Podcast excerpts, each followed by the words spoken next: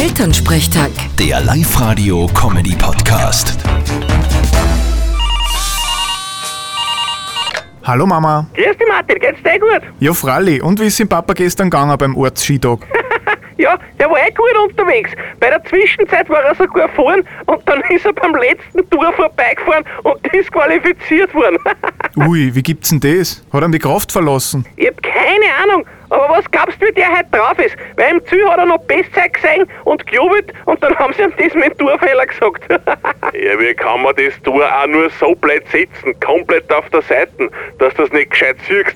Da kannst du nur vorbeifahren, eine Frechheit ist das. ja, aber komischerweise warst du der Einzige, der vorbeigefahren ist.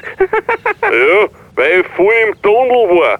Ich hab sie im Gegensatz zu anderen ernst genommen. Vielleicht war das der Fehler. Zu viel Ehrgeiz ist oft auch nicht gut. Das sag ich auch.